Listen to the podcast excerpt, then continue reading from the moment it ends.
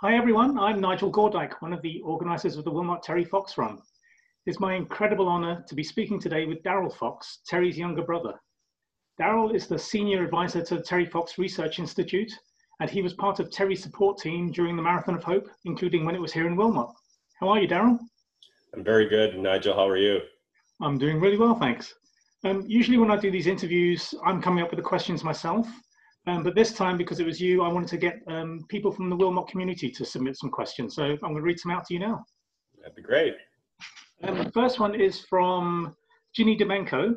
Um, we actually had a similar question when we did the Run Organisers workshop, and someone asked this of, of your brother Fred. If you had the opportunity to go back in time and knowing what you know now, what advice would you give Terry? Wow, that's a that's a, a really a really good question.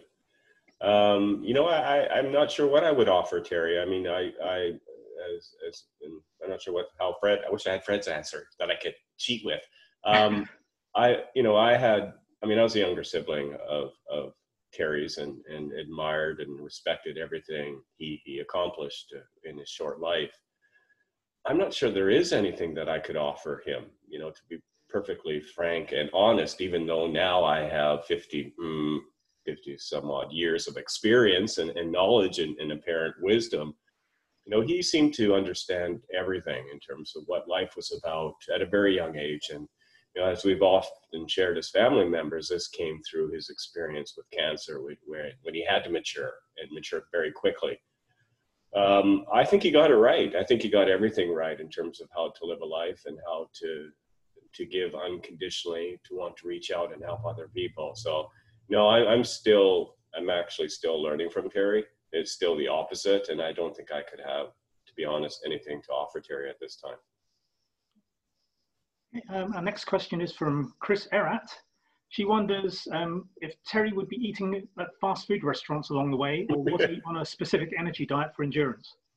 Yeah, well, things have changed quite dramatically there, Nigel, in terms of um, you know what Terry would probably uh, in, indulge in when it when it came to to food. Um, back then, it was anything and everything. Whatever was offered to Terry, he he devoured. Um, it was incredible to see how much food food he consumed in in a day. He would start the day not having much um, um because he knew that he was about to run 12 miles um, in the morning uh, component of it, of his day, and then he would take that three hour break between 9 and 12 approximately and that's when he would start the, the break with eating and consuming as much food as he possibly could things would be so much different today in terms of what what is offered to to athletes both professional athletes obviously and, and recreational athletes. Um, you know energy bars were, were not a thing. Energy drinks were not a thing. And i think this would would have helped terry immensely to have uh, the opportunities that that are offered to to athletes uh, uh, today. Okay. um, have a question from harold krafka. Um, did terry listen to music while he ran? And if so what did he listen to yeah, good, good, good question. And I, I actually participated, and I regretted it immensely. Terry was a, a country music fan, so he loved Dolly Parton, Johnny, Johnny Cash, Hank Williams. Some of my, you know, my, my dad's taste in music were similar to, to, to Terry's. So prior to um, embarking on the marathon hope, I actually uh, taped um, from records to cassettes. I know these terms are foreign to people now, but that's that's what I did for Terry. And again, I regretted it because when we when I arrived on the scene in in late May, I had to actually listen to this music as well. Um, but it was important for Terry, and, and during his during the day, he rarely had time to relax. It, it just wasn't available to him. But certainly in the in the um, the maritime provinces, when when he had that opportunity to, to go for a drive on his own in the van, that's what he listened to was was Dolly Parton, Hank Williams, and and he references this in the journal just how how much he enjoyed the drive. He had no destination. He wasn't sure where he was going when he when he jumped in that van. He always somewhat tried to find the ocean. That was always a goal for him, but he just that opportunity to to just completely be on his own, relaxed, and not having to run was was so enjoyable for him. Um, we have a question from Susan Sutherland. Um, the foundation has funded many cancer research projects since its inception. can you tell us which projects do you think Terry would have been most pleased with the results? Hmm, another really good question, Susan. Thank you. Thank you very much. I think what's uh, amazing about Terry and his vision and um, was that, I mean, he, he could have run across the country for osteosarcoma, bone cancer, the cancer that claimed his, his leg and, and eventually his life. But he had the vision to look beyond his own uh, form of, of, suffering to, to reach out and help each and every person diagnosed with cancer. And there are over 200 variations of, of cancer out there. Um, so I, I, I, think in light of that, I don't think Terry would have a, a, a preference. He, he, you know, he was obviously touched by, by young people, um, by those going through cancer at a very young age. And he, it really had, meeting Greg Scott obviously um, was an important moment for Terry because he thought, I mean, we, some, we sometimes suggest Terry was brave and courageous. He was but he really thought the heroes were those younger than him who were fighting cancer and never complained and, and were brave throughout. Those were the, the real heroes. Um, I don't think it, so. It'd be you know you'd think that perhaps he would lean towards pediatric cancers and the and the, the tremendous progress we've made uh, in that area over the years. But I don't think he would. I don't think Terry would would choose uh, one cancer over another. Um, I have a, a, bunch of questions here. Um, these questions are from grade three and grade four students at Forest Glen Public School in New Hamburg. And thanks to Mrs. Hanson-Berry for sending them to us. Um, I, I, thought we'd get like two or three really good questions, but we got like 12 and they're all in great, great questions. So I couldn't, I didn't want to leave any out. So here we go. Okay. okay. I'm not, I'm not asked how old I am, am I? Nothing that difficult. okay. Um, what do you think inspired your brother to make the decision to run across Canada? it, it really was what he experienced. Um, you know, Terry often said that, you know, being diagnosed with cancer was one thing and losing his leg to the disease was also a, a, a shock because it happened so quickly and suddenly.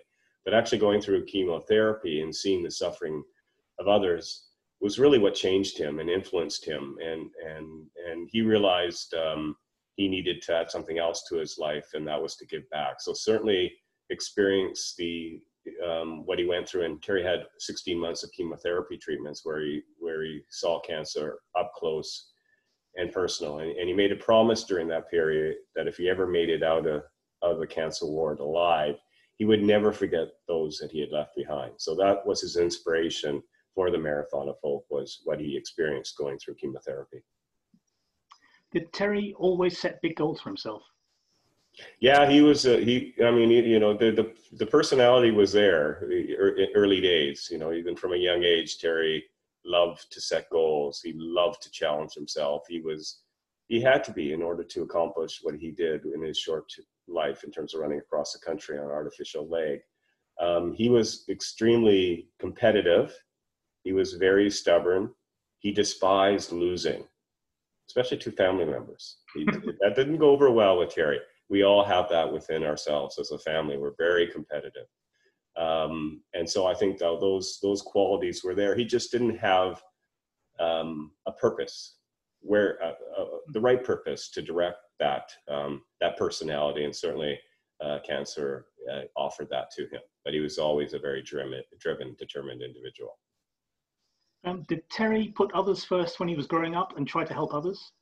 Mm, no, uh, no, good, que- really good question. No, he did not, and that's one of the things he regretted. And again, that's something that cancer offered to him was he he had he realized that he he lived a very selfish life. That he thought of only one person growing up, and that was Terry Fox. You know, he he excelled in school, though though through hard work, he did well with sports um, because he was driven and determined. But those were goals and accomplishments solely for his own personal satisfaction. So it was really, um, again, cancer that opened Terry's eyes to the, the need to help others um, and add something to his life that was never there previously. So um, no, Terry was not a, not the perfect person, and I would and, and he never was, and he he, he felt um, when he was younger. Um, your family has stayed involved with the Terry Fox Foundation and keeping Terry's legacy going. Do you think the next generation will be active for the cause as well?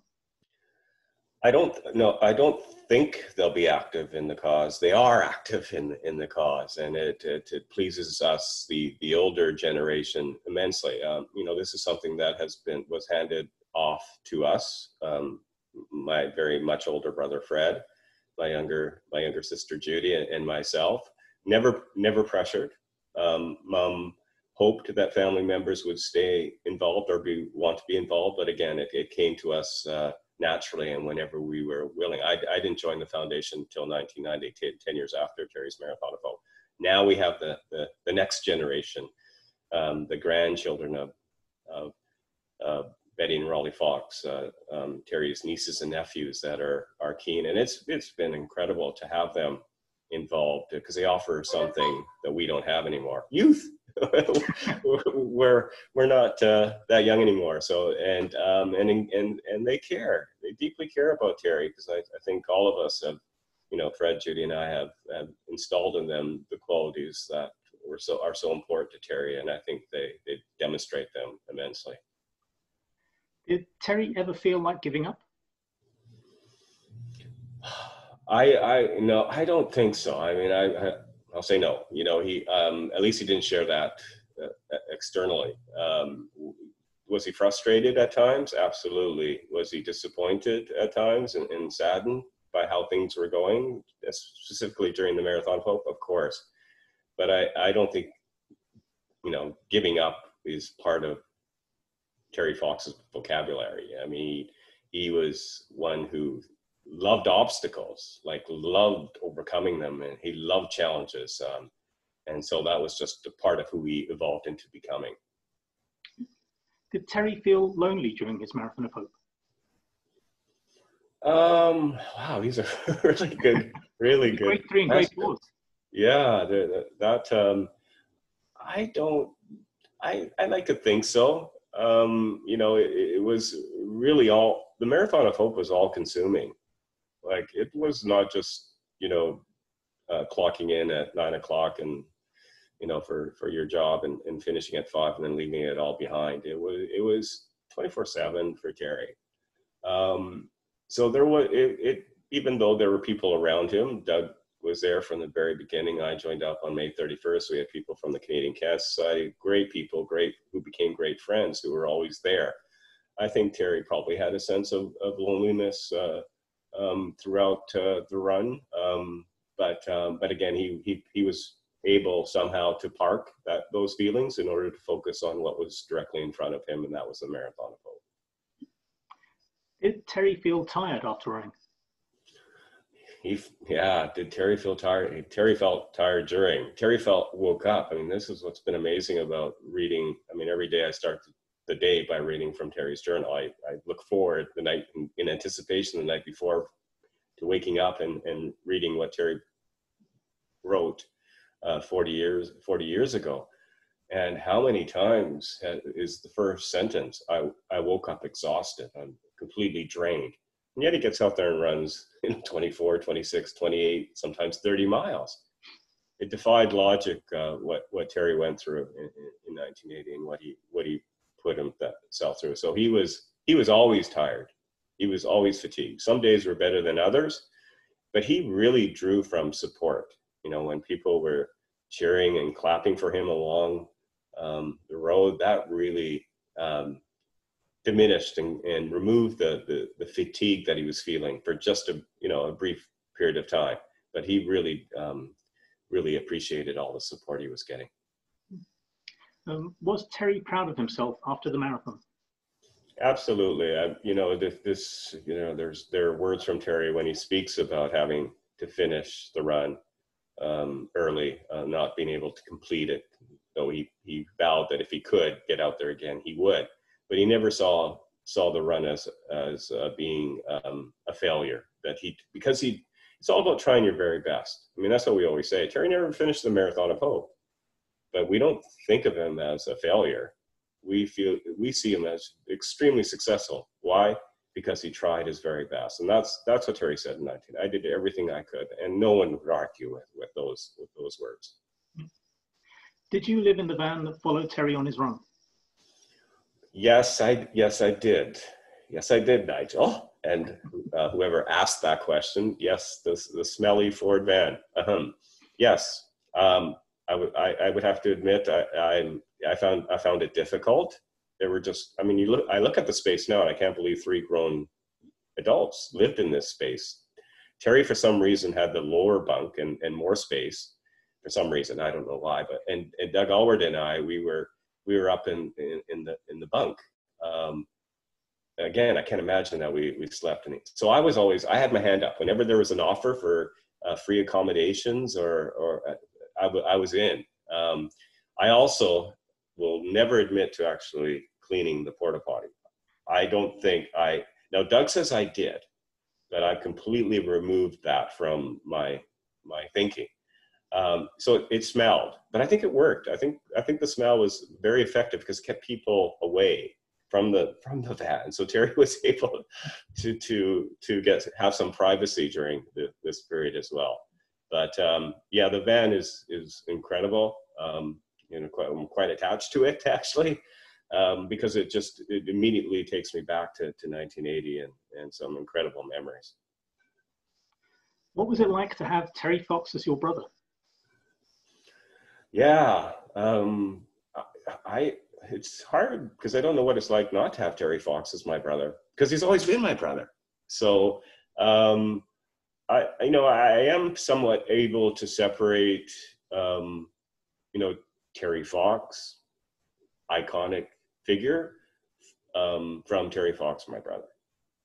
So there is there is there is a separation there. Um, I, I I feel very blessed and fortunate that I am Terry Fox's brother, and you know that that's always gonna that feeling will always exist.